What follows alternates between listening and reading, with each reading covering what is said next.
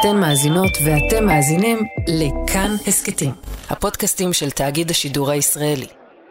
הזמן, 4 ביולי 1961, המקום, בית המשפט המחוזי חיפה. בית המשפט, נשמעת הקריאה, אישה צנומה באזיקי רגליים קמה מתוחה מספסל הנאשמים. שלושת השופטים בגלימות שחורות נכנסים לאולם ומורים לקהל לשבת. אב בית הדין מניח בפניו צרור עבה של ניירות כתובים במכונת כתיבה ומתחיל לקרוא מתוכם. הוא מבחין כי הנאשמת עומדת. גברת פאנו, ההחלטה שלנו עומדת להיות ארוכה. את רשאית לשבת. הנאשמת מתעקשת לעמוד. אב בית הדין מושך בכתפיו ומתחיל לקרוא. קריאת פסק הדין נמשכת כשעתיים. מדי פעם המילים מהיעדר כשירות, דחף לאו בר כיבוש, לא יכלה להימנע ממעשי הרצח, נשמעות באולם. כשהשופטים יצאו מהאולם, עטו עליה עשרות כתבים. אחד מהם שאל אותה, חשבת שתצליחי להימלט מרצח אשתו של המשורר?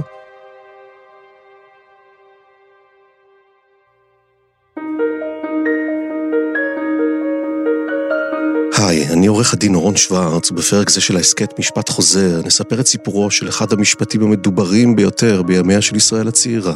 פרשת רצח שהתרחשה בשנת 1960. הוא נשמעת לקוחה מספרי הבלשים של אגתה קריסטי. משולש אהבים שאחת מצלעותיו הייתה משורר מפורסם ושתי נשים שאהבו אותו. פרשייה צהובה שעשתה כותרות בעיתונים והייתה אבן דרך משפטית שהולידה פסק דין מכונן. כזה שכל סטודנט למשפטים וקרימינולוגיה לומד עד היום.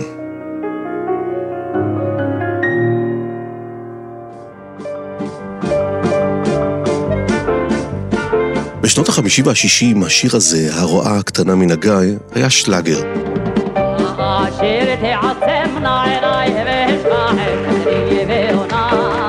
את מילותיו הפסטורליות כתב הגיבור הטרגי של הפרשה, רפאל אליעז. מילות השיר חרף המנגינה העליזה שחוברה להן מיוסרות, כאילו מנבאות את גורלו של המשורר שכתב אותן. ואשיב לרועה הקטנה, לא אשבע מפריה בגנה, לא אשכר מעינה בגיתה, רק ביקשתי לשכוח ביתה.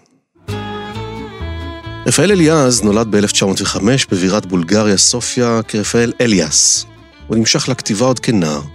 בגיל 18, בשנת 1923, בשיאה של העלייה השלישית, הוא עלה עם הוריו לארץ ישראל. כשהיה אליעז בן 24, הוא פגש את פולה, מבוגרת ממנו במעט, אגרונומית בהשכלתה, שעבדה כגננת. השניים נישאו ועברו לרמת גן הפסטורלית, אליעז כתב שירים למגירה והלך לעבוד כל יום בבנק. בינתיים נולדו שני בנים, אורי שיהיה בבגרותו צייר ופסל, ואמנון שייהרג במלחמת לבנון הראשונה. כשנוסד העיתון משמר, בעיתון השומר הצעיר שביקש להתחרות בעיתון הפועלים דבר, הגיעה ההזדמנות של אליעז והוא התחיל לעבוד בעיתון כעורך וגם לפרסם שירים. די מהר אליעז התקדם והתמנה לעורך הראשי של משמר לילדים. הוא המשיך לכתוב שירים והתחיל לשבת בקפה כסית כמנהג המשוררים. הוא לא נחשב לבכירי המשוררים, כנראה שבסתר ליבו גם הוא ידע את זה. זו ברוריה אבידן בריר, עיתונאית ותיקה, שבצעירותה נהגה להסתובב בחוגי הבוהמה. את uh, עיקר כוחו הוא שאב מתרגומים של מחזות, ושכאן הוא, ניצ... הוא בעצם ניצח וניצל את כוחו הלירי, משום שהכושר החריזה שלו מצא ביטוי בתרגומים, וגם הפך למוקד כוח, מכיוון שהוא היה יועץ רפרטוארי במיטב התיאטרונים של ישראל. רפאל הגיע לשבת ליד השולחן הקבוע של המשוררים של התקופה, נתן אלתרמן ואברהם שלונסקי. דנו שם בלהט על שירה ותרבות, וגם על עוד כמה דברים. בואו נדבר על המפגש שבין הבואמה ונערות התיכון, התיכוניסטיות. היו נערות כסית. נערות כסית היו מכל המינים, מספרית ועד אה, נערות שרצו לכתוב. משאת הנפש, מושא התשוקה, היו מדורים ספרותיים, ולמרחב דבר, והדרך הרבה פעמים הייתה עוברת דרך מיטתם של רבי ההשפעה. לא, לא כולם הצליחו לפרסם שירים, אבל לפחות היו במיטה. זה גם השלב שבו פגש המשורר אליעז את הצלע השלישית בטרגדיה, עליזה פאנו. כל ישראל. שנת 1956, ישראל בת שמונה.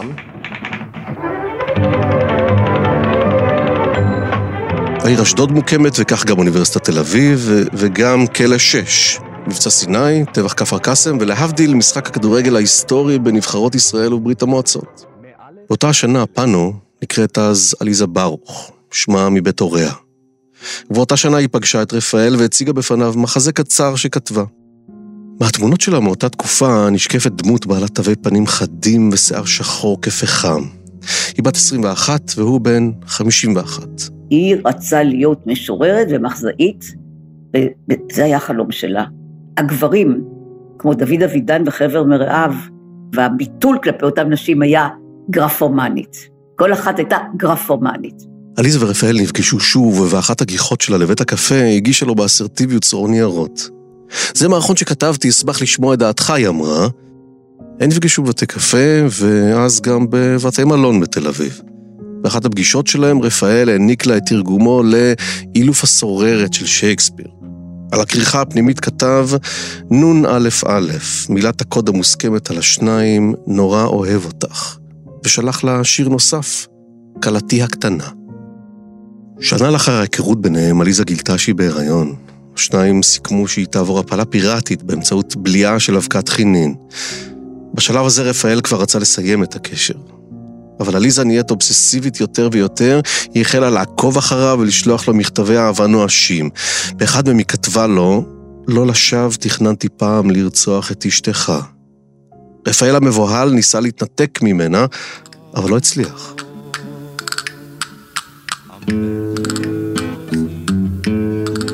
ב-1958 רפאל החליט לעזוב את הארץ. חיבתו ללורקה, המשורר המיוסר, הובילה אותו לספרד, שם התחיל לתרגם את מחזותיו.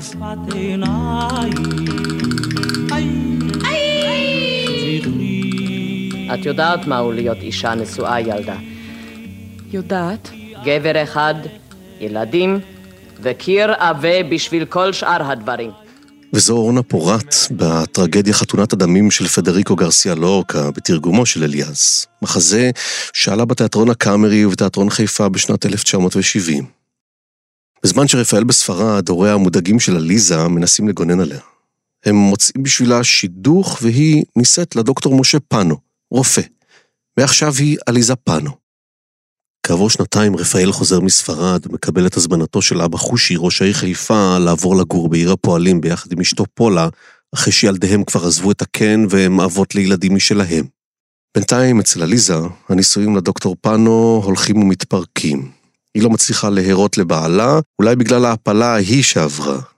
הקשר עם רפאל מתחדש וממשיך מאותה נקודה, קשר רומנטי חולה שמחוזק בתלות ובאובססיה. חלונך הוא ידיד האחד והיחידי שלי בעולם אפל ואפרוי, כותבת עליזה ביומנה. מסביב עצוב כל כך, ממש כאילו כל העולם פרץ בבכי. אני יושבת בחדרי ליד שולחן הכתיבה ומחכה. זה עשר שעות שאני מחכה לך, אתה לא בא, ויודעת אני כי לא תבוא. הפגישה שלנו נקבעה ליום שלישי, אז יש עוד חמישה ימים, 120 שעות, 7,200 דקות. אפשר לא היה לנו אותו חדר על הגג, אתה ואני, כי כל דבר אחר בעולם אינו נחשב, עוד אין דבר אחר. הנח לי, אני יצור שפל, נקלה וחסר לב, אני אנוכית אגוצנטרית, איני ראויה לך, שרוך נעליך, אנא ותר עליי. ב-25 באוקטובר 1960, עליזה, בשמלה שחורה ארוכה ותיק על כתפה, דפקה על דלת ביתו של רפאל. חוב הצופים ארבע של הר הכרמל בחיפה, פולה, אשתו של רפאל, פתחה את הדלת. היא הייתה לבד בבית. עליזה התיישבה בסלון וסיפרה לפולה שהכינה לה מיץ מיוחד. פולה מופתעת אבל זורמת, אולי כי הנימוסים האירופיים שלה מחייבים. היא שתתה את המיץ המוזר והתחילה מיד לחוש ברע. עליזה ממהרת לעזוב את הדירה. מחיפה היא נסעה לנצרת, למלון בלוויו. בחדר המלון חיכה לה רפאל, שהוא שוכב על המיטה ומעיין בעיתון. כשנכנסה לחדר, כך יעיד מאוחר יותר בעל כורחו בבית המשפט, הוא הביט בשעון שלו ואמר, ביקשת שאדייק ואגיע ב-12 בצהריים, עכשיו כבר רבע לשלוש, איפה היית? אבל עליזה חיבקה את רפאל, שניים קיימו יחסי מין ונרדמו עד לבוקר של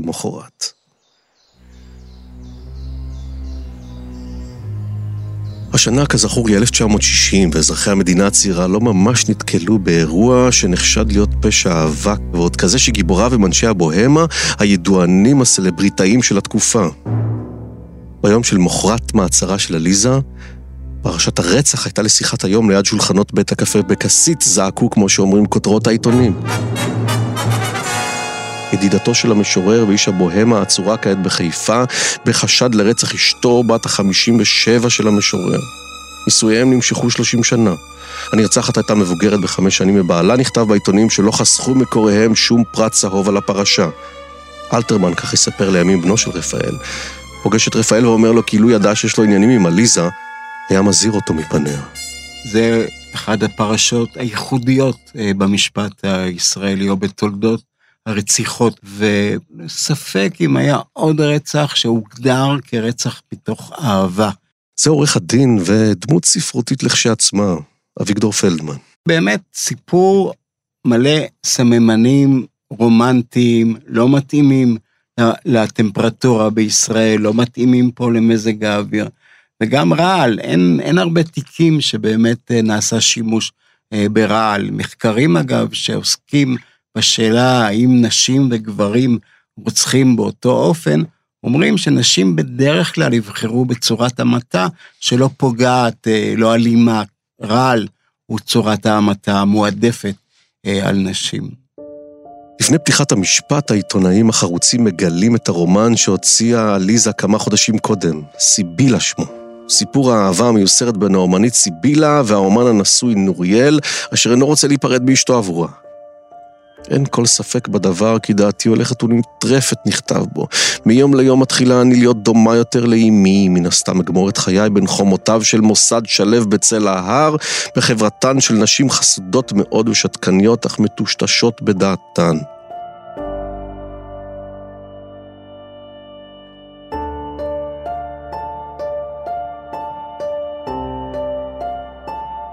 לחדר החקירות במשטרת חיפה נכנס עתה הסנגור הנודע יעקב סלומון, שנזכר בידי הוריה העמומים של עליזה. סלומון נכנס עכשיו לחדר החקירה, מבקש לשוחח ביחידות עם עליזה. את צריכה לשמור על זכות השתיקה, הוא אומר לה. עליזה הנהנה. כשסלומון יצא, נכנס לחדר החוקר, האיש שנחשב לשרלוק הולמס החיפאי, רב פקד זבולון בוהם. אני רוצה שתיפגשי עם אביך, הוא אומר לעליזה. כשאביה של עליזה נכנס לחדר, היא סיפרה לו הכל והודתה ברצח בניגוד להצעת עורך דינה. סלומון נאלץ לצאת לתקשורת ולהסביר לעיתונאים שהחשודה מסוחררת ומבולבלת. הוא הבין מיד איזה סוג תיק יש לו, ודרש לכן כי הלקוחה שלו תופנה לבדיקה פסיכיאטרית. בית המשפט נעתר. זה מאבק שליטה בין הפסיכיאטריה והמשפט. הפסיכיאטריה והמשפט רואים את האדם בצורות שונות לגמרי. פסיכיאטריה אומרת, הוא פועל ממניעים שהוא לא מודע להם בכלל, מתת הכרה כזו או אחרת. והמשפט אומר, לא, הוא מודע לחלוטין למה שהוא עושה, אלא אם הוא חולה נפש. המציאו את מחלת הנפש כמשהו שאומר, טוב, בזה אנחנו לא מתעסקים, אה, בתי המשפט, זה נשאיר לכם, אה, לפסיכיאטרים. כמה מילים על הליך בדיקה פסיכיאטרית משפטית. החוק קובע כי לא ניתן להעמיד לדין אדם שנמצא בלתי כשיר מבחינה נפשית בזמן ביצוע המעשה המיוחס לו. כדי להכריע לגבי כשירותו, יש לבדוק אותו על פי החלטת בית משפט, ואז הוא מועבר למה שמכונה הסתכלות, שנעשית כשהוא מאושפז ולרוב אפילו אזוק למיטתו בבית חולים במחלקה משפטית פסיכיאטרית.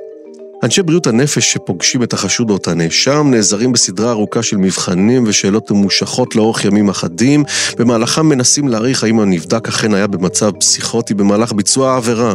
ההנחה הרווחת בעולם הרפואה היא כי אנשים אינם נכנסים למצב פסיכוטי ללא סימנים מקדימים.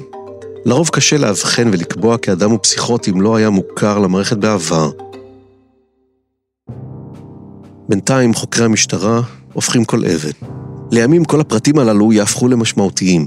לא משום שתהיה מחלוקת על האופן שבו עליזה פועלת, ולא משום שתהיה מחלוקת על כך שעליזה המיתה את פולה, אלא בעיקר מה שפרטי הפרטים יכולים ללמד, הם בעיקר על כשירותה של עליזה. האם פעלה מתוך שיגעון, או מתוך תכנון קר ומחושב של אדם שפוי ביותר? חוקרי המשטרה למשל מוצאים בשלושה בתי מרקחת בתל אביב מרשמים לתרופה שניתנת לחולים הסובלים מהפרעות קצב לב, תרופה המכונה פרודיגל. הרופא החתום על המרשם הוא הדוקטור פאנו, הבעל של עליזה. כשהחוקרים מציגים לדוקטור המבוהל את המרשם בחתימתו, הוא בוהה בנייר בפנים חיוורות. עתה, במרתף בבניין אפור בשכונת אבו כביר, רוכן על מיטת אלומיניום הפתולוג, הדוקטור היינריך קרפלוס, מי שנחשב לאבי הרפואה המשפטית בישראל ומייסד המכון המוכר והעגום באבו כביר. על המיטה שוכבת גופתה של פולה אליאס. בלב ובכבד שלה נמצאו שיירי תרופה המכונה דיגיטוקסין.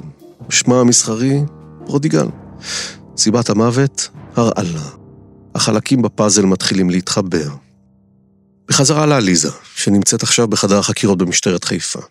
כאן נכנס לתמונה הפסיכיאטר הנודע, פרופסור היינריך צבי ויניק, עד מומחה בתיקים המשמעותיים ביותר של התקופה, שבצו בית המשפט נפגש עכשיו עם עליזה.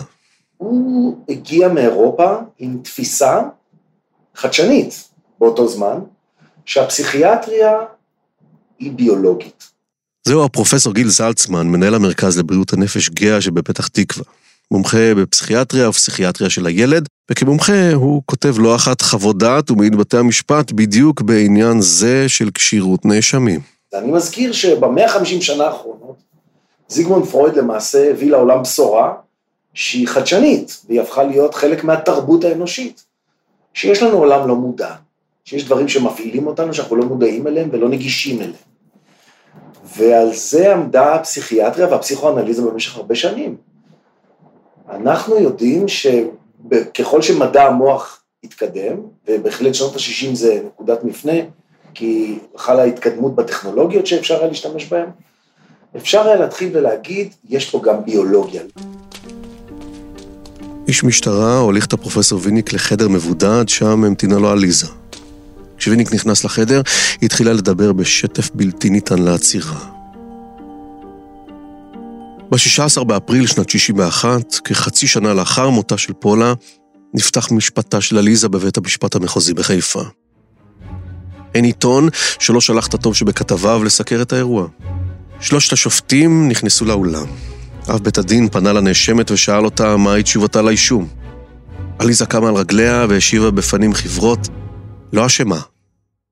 הליך משפטי, בשיטה שהרשנו מן האנגלים, מכונה הליך אדברסרי. זהו הליך שבו שני הצדדים מתמודדים זה כנגד זה, כמו במשחק טניס.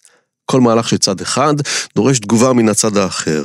ולכן לאחר שעליזה כפרה באשמה, הכדור חוזר לידי המדינה, ועליה להורות על זימון עדי התביעה. עבירת רצח שעברה אומנם מאז גלגולים משפטיים שונים, היא עבירה מורכבת ובה רכיבים שונים הדורשים הוכחה. ביניהם מעשה ההכנה והתכנון המוקדמים וגם הכוונה להמית. את כל אלה שהם בעיקר אלמנטים הכרוכים ביסוד נפשי, תבקש המדינה להוכיח. נציג המדינה מתחיל לפרוס בפני בית המשפט את תפיסתו באשר לתיק, ומתבסס בין היתר על הודעתה המפורשת של עליזה בחקירתה במשטרה. עליזה יושבת באותם רגעים על ספסל הנאשמים, כפופה, רכונה וכותבת ללא הרף. מדי פעם העבירה בתנועה עצבנית את הניירות לסנגורה. עיתונאים הסקרנים ניסו להציץ בניירות, ולפעמים גם הצליחו. המילים הנכתבות בכתב יד תזזיתי, שקר, הוא משקר, פולה לא הקיאה. סנגורה של עליזה קם וביקש בית המשפט להרחיק את העיתונאים מעליזה. הפרקליטות פתחה בעדותו של רב פקד בוים, ראש צוות החקירה שגבה את עדותה, או כפי שהיא מכונה בשפה המקצועית, הודאה, בעין. הודאה היא מסמך העדות של הנחקר, בניגוד להודאה באלף, שהיא נטילת אחריות של חשוד או נאשם. עליזה בהודעתה במשטרה, כזכור, הודתה בר אללה. אז מה עושים בתיק רצח שבו מובטח מאסר עולם אחרי שהנאשם הודה? מסתבר שיש לא מעט שניתן לעשות. ואכן, סנגורה של עליזה קפץ מיד והתנגד להגשת ההודעה לתיק, משום שלטענתו ההודעה נגבתה ממנה כשלא הייתה כשירה לתת אותה, ולאחר שהופעלה עליה מסכת לחצים בלתי אפשרית. בית המשפט לכן מכריז על עצירת ההליך העיקרי ופתיחה בהליך משני שמכונה משפט זוטה, שמטרתו לברר האם ההודעה באלף של הנאשם קבילה והאם היא ניתנה מרצון חופשי. סנגורה של עליזה מטיח ברב פקד בוים כי הבטיח לעליזה שאם היא תשיב לשאלות החוקרים, הוא ימליץ להעניק לה חנינה. וגם שעליזה נחקרה במשך שש שעות ברציפות כשמקיאה לתוך מטפחת. בוים מניף ידו בביטול, ואמר שעליזה מסרה כי ידעה להסביר בדיוק מדוע רצחה את פולה. היא הייתה שרויה בדיכאון משום שלא יכלה ללדת ילדים, ולכן לטענתה שלה ביקשה לנקום ברפאל שעזב אותה. מיד לאחר מכן, עליזה עלתה להעיד במשפט הזוטה על נסיבות מתן הודעתה. היא מספרת כי הייתה עמומה, ולא ידעה על מה חתמה, ושאינה זוכרת כי החשד שהוטח בה היה חשד לעבירת רצח. השופטים לא השתכנעו והודיעו כי לעת עתה הם מחליטים לדחות את הטענה של ההגנה בדבר אי הקבילות של ההודעה באלף של עליזה במשטרה. כלומר, ההודעה של עליזה מתקבלת לתיק בית המשפט והתביעה יכולה עכשיו להסתמך עליה. את טענת היעדר כשירותה של עליזה יוכל לטעון הסנגור במסגרת התיק העיקרי, כפי שמורים לו השופטים. הבאת הראיות ממשיכה, ועתה מזומן להעיד רפאל בעצמו כעד התביעה. החקירה הנגדית של רפאל נפתחת בשאלה ישירה. אהבת את עליזה? דומה כי זו שאלה שאסור לשאול משורר. רפאל מתריס ואומר כי לא אהב אותה אלא ריחם עליה, ופתח מיד בהרצאה פואטית מהי אהבה, ומדוע הגדרתה כה חמקמקה. שאלת הרחמים והאהבה העסיקה אותי מאז ומתמיד, אומר לו אליעז, ומבחינה מסוימת נראה לי כי הרחמים נעלים על האהבה. סנגור, שמבין שהוא עם הגב לקיר עם התשובות האלה של אליעז, מנסה טקטיקה אחרת. ברור לסנגור כי טענת ההגנה של היעדר השפיות זקוקה לאהבה שיוצאת משליטה. ולכן הוא מתחיל לחקור את רפאל על יחסיו גם עם נשים אחרות. לאחר דקות ארוכות, עצר אב הדין את קו החקירה הזה וניסה, בנימוס עדיין, להבין לאן מנסה הסנגור להגיע. הסנגור השיב כי לטעמו הייתה הנאשמת תחת השפעת רפאל. ולאן כל זה הולך? שואל אותו השופט. הסנגור מתעקש כי זהו קו רלוונטי. דומה כי ניתן להבין את מצוקתו של הסנגור מול תיק שבו יש הודעה מפורשת באשמה, אבל הוא עושה את כל מה שהוא יכול לעשות. לא בכדי התנקז הקו מאוחר יותר כמעט אך ורק לשאלת כשירותה של עליזה. הסניקור ביקש עתה שרפאל יאשר לו כי על אחד הספרים שמסר לידיה של עליזה כתב לה את ההקדשה לידידתי התימהונית. להגנה חשוב כל העת להדגיש שאפילו רפאל הבין שעליזה היא סוג של מתמודדת נפש. הסנגוריה מציבה בחזית את קו ההגנה אפוא, כי עליזה פעלה מתוך מה שכונה אז דחף לאו בר כיבוש. זה מושג שהיה מאוד נפוץ בשנות ה-60 וה-70 בספרות, היום פחות שומעים אותו. זהו שוב הפרופסור גיל זלצמן. היום אנחנו יותר מנסים כקלינאים לדמות לכם המשפטנים, ולהיות קצת יותר ברורים, לשים קווים יותר ברורים. אז ברור שאם יש למאהב שלך ראייה ואת רוצה להיפטר ממנה, אז יש לך דחף להיפטר ממנה, ואת נורא אוהבת אותו, אז הוא לאו בר כיבוש. השאלה הגדולה, האם את עושה את זה מתוך מחלה או לא. דחף לאו בר כיבוש נשמע אכן כמו תכונה אנושית נפוצה למדי, ולכן יכול להביא אותנו לסוג של מדרון חלקלק.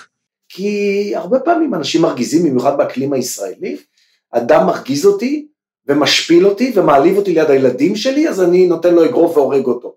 זה לא יכול לעבור, אנחנו חייבים לתת את הגנה, הגנה משפטית של אי שפיות, לאנשים שיש להם מחלה מוכחת, או לפחות היסטוריה של מחלה, שאני יכול לראות שהם היו כבר בטיפול, שיש להם תסמינים, ולא אנשים שלכבוד הרצח פתאום נהיו חולים. להבדיל בין המתחזים לבין האמיתיים זאת אומנות ומקצוע.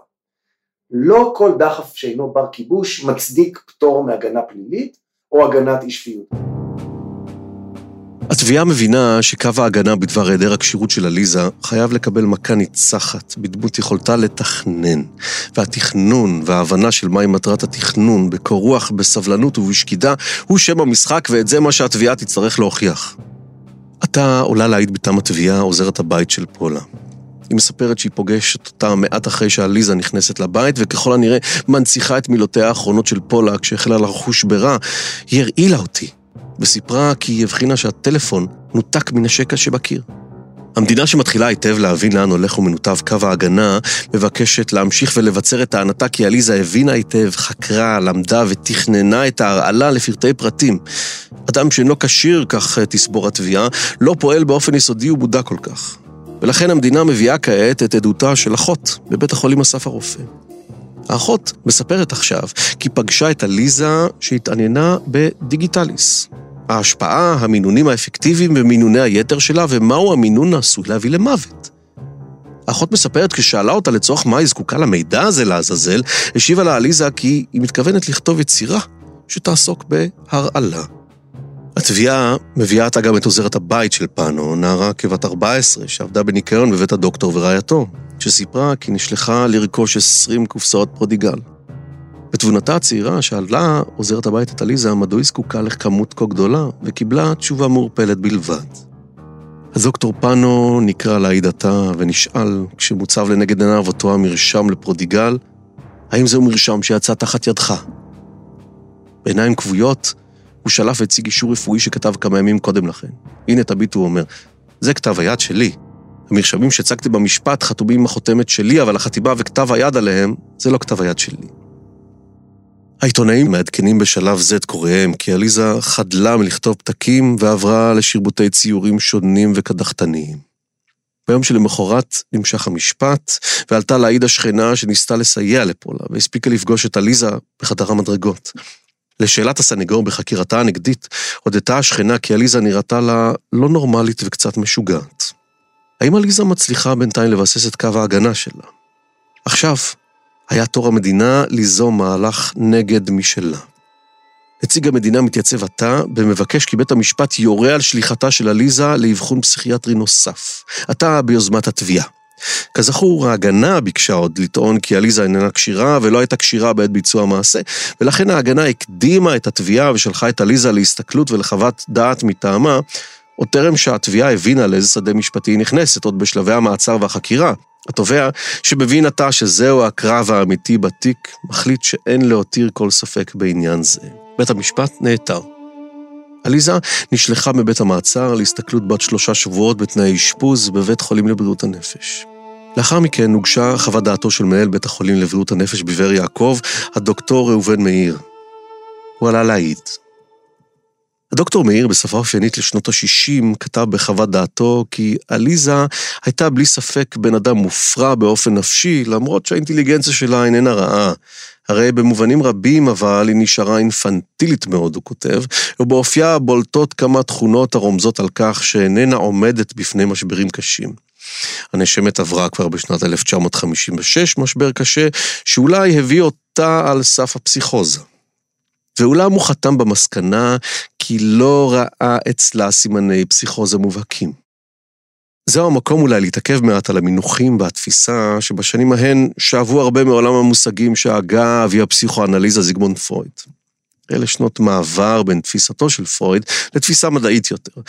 אבל לפרויד ולהפרעות המתבטאות לשיטתו יותר אצל נשים היה מקום אה, לא מבוטל. פרויד טעה בגדול, פרויד לא הביא נשים, פרויד הודה בזה. בתחילת המאה ה-20, הוא באחד הראיונות שלו אמר, אחרי כל השנים האלה ואחרי כל המחקר שעשיתי על נפש האדם, אני עדיין, יש דבר אחד שהוא אניגמה בשבילי, והוא, what does a woman want? הוא לא מבין את האישה. וגם התיאוריות שלו, למשל התסביך האדיפלי, שזה אולי מרכז התיאוריה שלו, על ההתפתחות הנפשית, דיבר על הבן אל מול אימא ואבא, ופחות על הבת, וכשהוא ניסה להלביש את זה על בנות זה לא הצליח. אנחנו חושבים שהוא היה שוביניסט, אנחנו חושבים שהוא לא הביא נשים, והתיאוריה שלו לא כך עובדת שם. ולתוך הקלחת המגדרית הזו הוטל הדוקטור מאיר. כשמאיר מתחיל להיחקר בחקירה נגדית, הוא עומד בנחישות על כך, חרף המשברים הקודמים שחוותה עליזה, ביום שבו הרעילה את פולה, היא לא חצתה את גבול הפסיכוזה. הסנגור שחוקר נגדית את מאיר, מנסה בכל דרך לבסס את נטיותיה האובדניות של עליזה. העובדה של עליזה הצהירה שוב ושוב שהיא רוצה להתאבד, מלמדת על מחלת נפש, הוא טוען. אבל מאיר עושה סדר. רצון להתאבד, הוא אומר, הוא לא מחלה, ואיננו הדחף לאו בר כיבוש שבו עליזה איננה שולטת, ואיננו הדחף לרצוח שעליזה איננה שולטת גם בו. משפטית מסכם מאיר, עליזה כשירה לקבל עליה אחריות על עבירת הרצח. היא ידעה, היא הבינה, היא שלטה, והיא רצתה במותה של פולה, הוא אומר. גם הפסיכואנליזה עשתה דרך, והיום הרבה פסיכואנליטיקאים מודים שישנם היבטים ביולוגיים, סביבתיים, שהם לא חלק מהלא מודע והדחקות, הם מודים בזה. יש אפילו עולם שלם שנקרא נוירופסיכואנליזה, שמנסים באמצעים של מדעי המוח להוכיח קונספטים פסיכואנליטיים. כלומר, פרויד וההוגים הראשונים של הפסיכולוגיה נזקקים לתיאוריות ולמודלים. היום מדע מדויק שעוסק בבדיקות ביוכימיות ומדידות של פעילות חשמלית מוחית, מחליפים לתפיסת אחדים את אותם מודלים מופשטים בסוף המאה ה-19. לאחר סיום שמיעת ראיות התביעה, מגיע זמנה של ההגנה להביא את עדיה. ראשית, העידה עליזה. גרסתה מצומצמת. היא חזרה כל העת על הטענה שביקשה להתאבד בעצמה, ונטלה את הרעל, ולכן איננה זוכרת מה קרה בינה ובין פולה. התובע ניהל חקירה נגדית קצרה וממוקדת, ובעיקר אימת אותה עם הדברים המפורשים שמסרה. סנגורה של עליזה שמר כל העת על פני פוקר. הוא הבין שמעדותה כאן בבית המשפט לא תבע ישועה, ולכן עד ההגנה המשמעותי ביותר הוא הפסיכיאטר מטעם ההגנה, פרופסור ויניק. סנגור זימן אותו עכשיו לעדות. ויניק היה האיש שבזכות חוות דעתו זוכה למשל זלמן מנדלברוט. תיק מפורסם שבו לאחר ערעור בית המשפט העליון הוטבו הלכות. הסיפור של מנדלברוט מתרחש עשר שנים קודם, בראשית שנות החמישים. במהלכו מנדלברוט ירה ופצע פועלת ורצח מנהל עבודה שעבדו עמו בית החרושת המיתולוגי עטה שבקריית עטה, אך השופט אגרנט, שתכף נדבר עליו, קבע במסגרת ערעור על הרשעתו בדין בעזרת חוות דעתו של ויניק את ההלכה המפורסמת בדבר הדחף שאינו בר כיבוש. ההלכה הזו ביססה את הפטור מאחריות פלילית למי שפעל ועבר עבירה כשהוא מצוי תחת מחלת נפש. מנדלברוט, שדמיין מצב דברים שלא היה קיים כשירה בקורבנות, נשלח לאשפוז במקום לכלא. פיניק המוערך עולה לדוכן העדים ופותח כעת בהרצאת סדרה של עניינים נוקבים. קיים שטח נרחב למדי המגשר בין שני המצבים של נוירוזה ופסיכוזה, שבו משתמשים שניהם בערבוביה או לסירוגין, ובהיות הנאשמת שרויה במצב כזה, הרי שיש לראותה כחולת נפש. המושגים האלה כבר לא קבילים היום, אנחנו כבר לא מדברים על נוירוזה ופסיכוזה כשתי שדות שלא נפגשים. זהו שוב הפרופסור גיל זלצמן. המושג נוירוזה בא מעולם הפסיכואנליזה. המושג פסיכוזה גם בא מעולם הפסיכואנליזה, אבל קיבל משמעות משפטית בפסיכיאטריה משפטית. למעשה, כשהחוק בישראל כותב חולה נפש, וכתוצאה ממחלתו XYZ, הוא מדבר על פסיכוזה. הוא לא מדבר על נוירוזה. כלומר, נוירוזה היא הפרעה ופסיכוזה היא מחלה. משפטית זהו הבדל דרמטי. ברור שאנשים מסוימים ינסו להשתמש בהגנת אי-שפיות כדי להתחמק מעונש, כי אם אני עורך דין פלילי, סנגור, הדרך היחידה שלי בעצם לחלץ אדם שאכן רצח ויש ראיות שהוא רצח, זה רק על סעיף אי-שפיות. אחרת הוא יישב במאסר עולם, אין דיון בכלל, אין משא ומתן על זה. בסוף העולם המשפטי, להבדיל מהעולם הקליני, הוא עולם דיכוטומי. שחור לבן, רצח או לא רצח, היה או לא היה, אמר או לא אמר, אשם או לא אשם, אין גוונים, אין חצי הריון. בעולם הקליני אנחנו חיים בעולם של 50 דרגות של אפור. דווקא בפסיכוזה יותר קל, כי הרגע שבו אדם מאבד שפיות היא די ברורה. היא מוגדרת לפחות בהגדרות של פסיכיאטרה משפטית כשמיעת קולות, כלומר הלוצינציות. אתה מגיב לגירוי חושי למרות שאין גירוי במציאות, עניין נוסף שוויניק נאחז בו הוא טענתה של עליזה כשבדק אותה עם תחילת החקירה המשטרתית, שהיא רצתה להתאבד. מכאן הוא גזר חיזוק נוסף בדבר מצבה הנפשי הרעוע. האם זה מספיק בכדי לטעון לפטור מאחריות פלילית? בימים ההם, שעדיין עוד אין סדר בטענות הללו, טען ויניק את מה שהיום כבר מסובך לטעון הרבה יותר. אני חושב, אומר ויניק, שכל הפרעה נפשית מבחינה רפואית היא במידה ידועה מחלת נפש, וכל מחלת נפש יש לה רקע של הפרעות נפשיות. קודם כל חשוב להבין שמקצוע הפסיכיאטריה נמצא באבולוציה תמידית, והוא תמיד בלג, באיחור, אחורי הרפואה. אפילו היום, ב-2022, אנחנו עדיין בתחומים מסוימים לא נמצאים איפה שנמצאת שאר הרפואה. הסיבה היא בעיקר סטיגמה.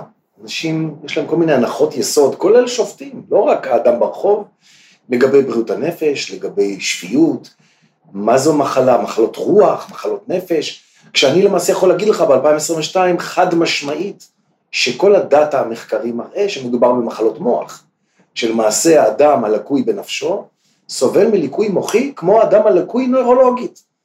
פשוט האזורים שבהם הוא לקוי הם שונים. את כל זה ב-1961 לא ידעו. כן יכלו להגיד, כבר בתקופת המקרא, ששותה הכפר, או האדם אה, שלא שפוי, לא יכול להיות אחראי למעשיו כמו אדם בריא, ואמר את זה כבר השופט בזק ושופטים אחרים בעליון, שזה לא צודק להעניש אדם על מעשה שהוא לא לגמרי בשליטתו. זו הנחת העבודה, ובאיחור אופנתי אחרי ארצות הברית, גם ישראל נכנסת למועדון הזה בשנות ה-60. אבל השופטים הטיחו בוויניק לא מעט שאלות נוקבות וספקניות. ויניק התחיל להזיע. הוא סיים את עדותו מותש ומיהר לצאת באולם הדיונים. זו בעיה, משום שבאים, מגיעים פסיכיאטרים לבית משפט, ואז הם נשאלים, האם אתה מאמין למה שהוא אמר? אמר, התפקיד שלי הוא לא להאמין, התפקיד שלי הוא לרפא, לשמוע. זהו אביגדור פלדמן. לכן, פסיכיאטרים יכולים להיות עדים מאוד גרועים. רק פסיכיאטרים, אה, הייתי אומר, עם איזשהו טוויסט אה, משפטי, יכולים לעבור את הדבר הזה. כי פסיכיאטר לא שופט אותך, הוא שומע את מה שאתה אומר. הוא אמור להאמין לך, הוא אמור להשתתף איתך, לשתף אותך, שאתה תשתף אותו. לכן יש קושי בהבאת פסיכיאטרים לבית משפט. עתה סיימה ההגנה להעיד את הדעה ומכריזה אלו עדיי. הצדדים מסכמים את טענותיהם. בראשית חודש יולי 1961 התכנס בית המשפט המחוזי בחיפה למתן הכרעת הדין. במשך שעות ארוכות קרא אב בית הדין את ההכרעה. סניגורים כבר יודעים היטב שכשבית המשפט פותח בהקראה ארוכה של פסק הדין ללא השורה התחתונה, המשמעות היא שבית המשפט הרשיע את הנאשם וכי הוא יקרא את דבר ההרשעה רק בסוף פסק הדין. בהכרעת הדין שלו בית המשפט התחיל מהסוף, וקבע כי הוא מרשיע את עליזה ברצח. בית המשפט דוחה את טענתה של עליזה שניסתה להתאבד ושלא הייתה בשליטה מלאה על מעשיה, משום שניסתה להרעיל את עצמה, וקובע כי זו טענה אומללה. אבל עיקר העניין מצוי בהכרעה שהדהדה בפסיקות בית המשפט בישראל מאז ועד היום. הפרעת נפש שונה ממחלת נפש, והמשפט הפלילי ביקש להבדיל ביניהן הבדל ברור. לא כל התפרצות פתאומית המסתיימת במעשה פשע ולא כל יצר אנושי שאין יכולת לחובשו, פוטרים אדם מאחריות פלילית. כאן בית המשפט נדרש לאמת בין התזה של ויניק מטעם ההגנה באומרו כי עליזה לא יכלה לעמוד בפני הכוחות ההרסניים שפעלו בתוכה, וזאת אל מול הדוקטור מאיר מטעם התביעה שטען כי עליזה אמנם לא עמדה בכוחות ההרס שפעלו בתוכה, אולם דחפים אלה היו על בסיס נוירוטי בלבד, אשר ניתן להתגבר עליהם, וגם במקרה של הנאשמת אפשר היה להתגבר על הדחפים האלה שלה. בית המשפט קבע לכן כי הוא מעדיף את דעתו של דוקטור מאיר. זה הדרך המקובלת להפיל מומחה. להפיל אותו ולומר, אתה לא מכיר את כל החומר, אתה קראת אולי את ההודעות שלה במשטרה, אבל אתה לא ראית את הוידאו של ההודעות במשטרה, או שאתה לא קראת למעשה את הדברים שקדמו לזה, וזה, לכן כשאתה מביא מומחה, כעורך דין אני אומר, אתה צריך לשקוד שיהיה באופן מלא, שהוא מכיר את כל החומר על בוריו. על בוריו. כלומר, ויניק האמין לעליזה שניסתה להתאבד, והתבסס על כך כשטען שהיא הייתה במצב נשי קיצוני. בית המשפט לכן קובע שאסור להאמין לנבדק. אבל כאן נפער סדק קטן בהכרעת הדין. סדק כזה שיאפשר לסניגור בהמשך לערער על הקביעה בבית המשפט העליון. בית המשפט קבע כי נכון הדבר, כי הכוח הדרוש כדי לעמוד בפני דחפים ויצרים על רקע של הפרעה נפשית עשוי להשתנות לפי הנסיבות הסובבות את האדם. אפשר לתאר נסיבות יוצאות מגדר רגיל שיכריעו אדם. אומר בית המשפט, בואו נעמוד בשער, מה שעלול לקרות זה שיבואו הפסיכיאטרים ויגידו על כל אדם שעובר עבירה, הרי אדם נורמלי לא רוצח, לא מבצע עבירות, לא אונס, הם ייקחו לנו את כל הלקוחות שלנו, ייקחו לנו את העבריינים, בו זו מלחמה בעצם על, ה, על מהות הרוע, מאיפה מגיע הרוע. אם הוא מגיע מן המחלה, שאז נושא המחלה הוא חף מפשע, או שהוא מגיע באמת אה, אה, ממחלה, אה, ממחלת נפש. כלומר, חולה נפש, מניח עולם המשפט, אינו אדם רע, הוא אדם חולה. עבירה מתוך הבנה רציונלית של דברים, שונה ממעשה שנעשה מתוך מחלת נפש, מתוך פסיכוזה, מתוך השיגעון. הסנגור מבין כי הנסיבות הייחודיות של סיפור עליזה עשויות אולי להיות התקווה. בית המשפט אפוא מרשיע את עליזה בעבירת הרצח הרשעה פה אחד, לא לפני שהוא גם מעט ביקר את רפאל על הרומן שלו. בכל זאת ישראל של שנות ה-60 עם שמרנות מתחסדת חלחלה גם לבתי המשפט. לנהל רומן אולי זה לא יפה, אבל גם לא יכול להיות עבירה. כנראה שהיום ביקורת כזו הייתה מקבלת ביקורת נגדית מהציבור והתקשורת. השלב הבא במשפט היה שלב הטיעון לעונש. עונש מאסר עולם בעבירה זו הוא עונש חובה. אבל הסנגור ניסה לשכנע כי מצבה הנפשי, גם אם לא הספיק לצורך פטור מוחלט מאחריות, חייב לקבל ביטוי כלשהו. השופטים התלחששו, לאחר מכן הכתיב אב בית הדין את ההחלטה. אין בידינו מכוח הוראת המחוקק, אלא לגזור עונש של מאסר עולם, ועונש זה בלבד. תם, אך לא נשלם. עליזה מוצאת מן האולם. בתיק רצח שבו נגזר מאסר עולם אין מה להפסיד, ואכן סנגוריה הנמרצים של עליזה מגישים את הערעור לבית המשפט העליון. הערעור יישמע חודשים אחדים לאחר מכן. בדיון ישבו השופטים ברנזון, כהן ומאני. שופטים אגדיים. שופטי בית המשפט העליון ניסו לעשות סדר, ודומה שהם נחזו בדמות הציורית של המשוגע במרכאות. אין אדם חוטא, אלא אם כן נכנסה בו רוח שטות, הם כותבים, והשטות אמורה כאן, היא לאו דווקא מחלתו של השוטה. מחלת נפש, הם קובעים, חייבת להיות סטייה ברורה וחד משמעית, אפילו מאותה הנורמה שסתם פושעים הפועלים על פי דחפים בלתי נורמליים לוקים בה. ולעניין זה מכריעים לבסוף, המערערת דנן לוקה במחלה מן הבחינה הרפואית, אם רואים בסטייה מן הנורמה הבריאותית משום מחלה. אך אין בליבי שמץ ספק שמן הבחינה המשפטית אין מחלתה מחלת נפש. עלובה זו, ליבה שחלה באהבה, והיא לא מצאה עוז בנפשה להתגבר על יצריה הרעים. זאת מנת גורלם של הסוטים בדרך הישר, ולמענן נוצרו דיני העונשין, הם קובעים. ערעורה של עליזה בבית המשפט העליון נדחה, והיא נשלחה למאסר עולם. במהלך ריצוי המאסר הצליח הדוקטור ויניק להוציאה מבית הסוהר ולאשפזה בבית החולים הירושלמי לחולי נפש טלביה, וזאת תחת השגחתו שלו כאסירה. עליזה הקדישה את רוב יומה לכתיבה. כשהיא מאושפזת, היא פגשה בבית החולים את המשוררת יונה וולך. השתיים התיידדו. בביוגרפיה של וולך שכתב יגאל סרנה בהוצאת כתר, הוא מספר כי וולך פגשה את עליזה בגינת בית החולים. עליזה סיפרה לה על הספר שהיא כותבת במהלך אשפוזה, הבריחה מבית לימר. בספר תיארה עליזה את שכניה למחלקה. כל החולים המבולבלים, המתאבדים, הבורחים, השתיינים והמתפרצים, לבושים באותן פיג'מות לבנות עם הפס הירוק ליד הצוואר. וולך תיארה את עליזה, בחורה כזאת עם מין קשה לראות. אני רוצה להשיג לה עבודה, אולי בתרגום או בדברים אחרים קרובים לרוח.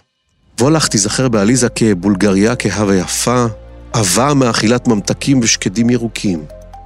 המערכת המשפטית והבריאותית כאחד, ייתכן והבינה בחמלה שלא הייתה מאפיינת את המערכת כיום, כי אין טעם בהחזקתה של חולת נפש מאחורי סורג ובריח. ולכן, כנראה זאת הסיבה לכך שהוגשה בעניינה של עליזה בקשת חנינה. נשיא המדינה זלמן שזר נענה לבקשה, ובשנת 1968, כשעליזה כבר בת 36, יצאה לחופשי. יגאל סרנה בביוגרפיה של וולך מספר גם על פגישתו האקראית של העורך המוכר גבריאל מוקד בעליזה. מוקד, שערך גם את כתביה של וולך, פגש את יונה ואת עליזה בבית הקפה אלסקה בירושלים, כשהשתיים, כפי שתיאר סרנה, יושבות כשתי גבירות הרמון שהפליגו למסעי תענוגות קצרים בעיר, מפטפטות אל ימי כסית על הרופאים ועל השיגעון. מוקד התיישב עם השתיים לשולחן, הזמין שוקו חם, ועליזה, בהיסח הדעת, כותב סרנה, הוסיפה סוכר לספלו של מוקד ובחשה בכפית. שערו של מוקד סמר מאימה, הוא ניטר ממקומו והתנצל בשם איזה עניין דחוף, ואץ לדרכו. רפאל בינתיים החל להתרחק בחבריו, או שאולי הם אלה שהתרחקו ממנו קודם. שנה לאחר רצח אשתו התחתן רפאל אליעז בשנית ואף נולדו לו ילדים. ב-1967 הוצע לו על ידי תיאטרון אוהל, שנקלע לקשיים לכהן כמנהל אומנותי, אבל גם זה לא הציל את התיאטרון שנסגר לבסוף. ב-1973 הוא עבר אירוע מוחי ונפטר כעבור שנה. הוא נקבר בבית העלמין בחולון והוא בן 69 שנים. עיריית תל אביב קראה לזכרו רחוב על שמו בשכונת נווה חן שבדרום העיר. בינתיים, אחרי שבע שנים, היא משתחררת. זו שוב העיתונאית ברוריה אבידן ברר. חלום חיי זה לראיין אותה. אני דיברתי איתה, היא סירבה להתראיין. דומה כי היא עברה סוג של רהביליטציה בקרב הציבור, וב-1968 עלה באולם צוותא מחזה פרי עטה, מות סיסרא. המשיכה של עליזה למוות נותרה בעינה. המחזה עסק בפרשנות לעלילה המקראית המוכרת. יעל הורגת את סיסרא לא לפני שהיא משקה אותו בכוס חלב. כשעליזה פנו, שנשארה אישה בודדה, ללא גבר, ללא ילדים, העלתה מחזה בהבימה, ואני בטוחה שהתיאטרון, בסתר ליבו, חשב לעשות מניפולציה טובה, ולמסחר ולרכב על טרמפ הסיפור הנורא שלה, מזעזע שלה. היא לא רצתה לדבר על הרצח. היא לא הפכה את זה למנוף. באותה השנה הבימה העלתה את מחזהו של שייקספיר בתרגומה נשות ווינזור העליזות.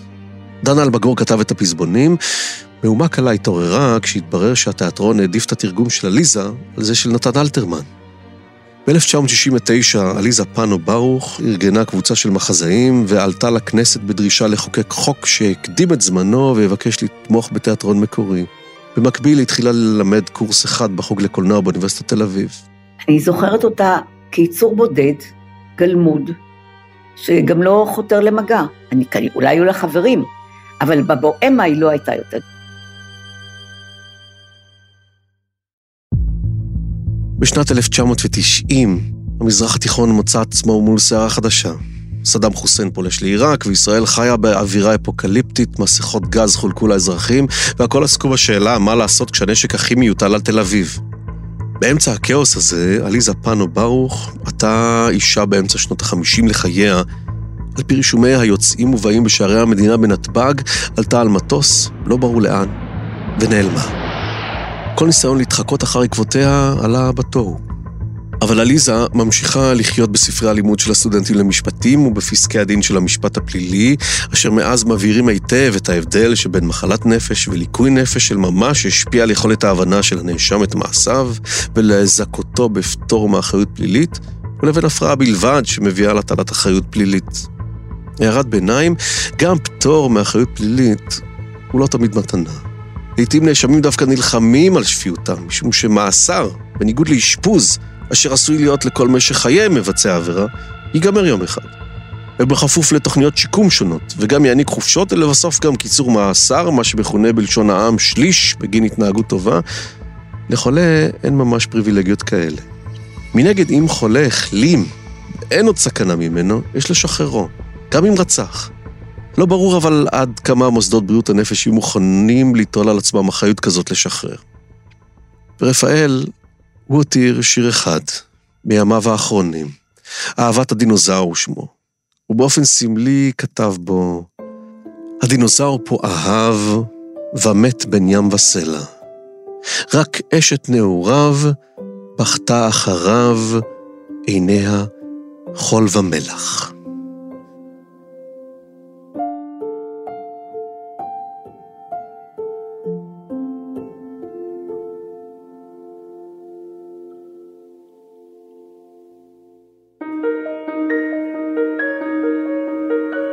האזנתם להסכת משפט חוזר, ערכו את הפרק ניר גורלי ונועה בן הגיא, עריכת סאונד ומיקס רחל רפאלי, סייעו בהפקה עמרי קפלן וילנה גולדנברג.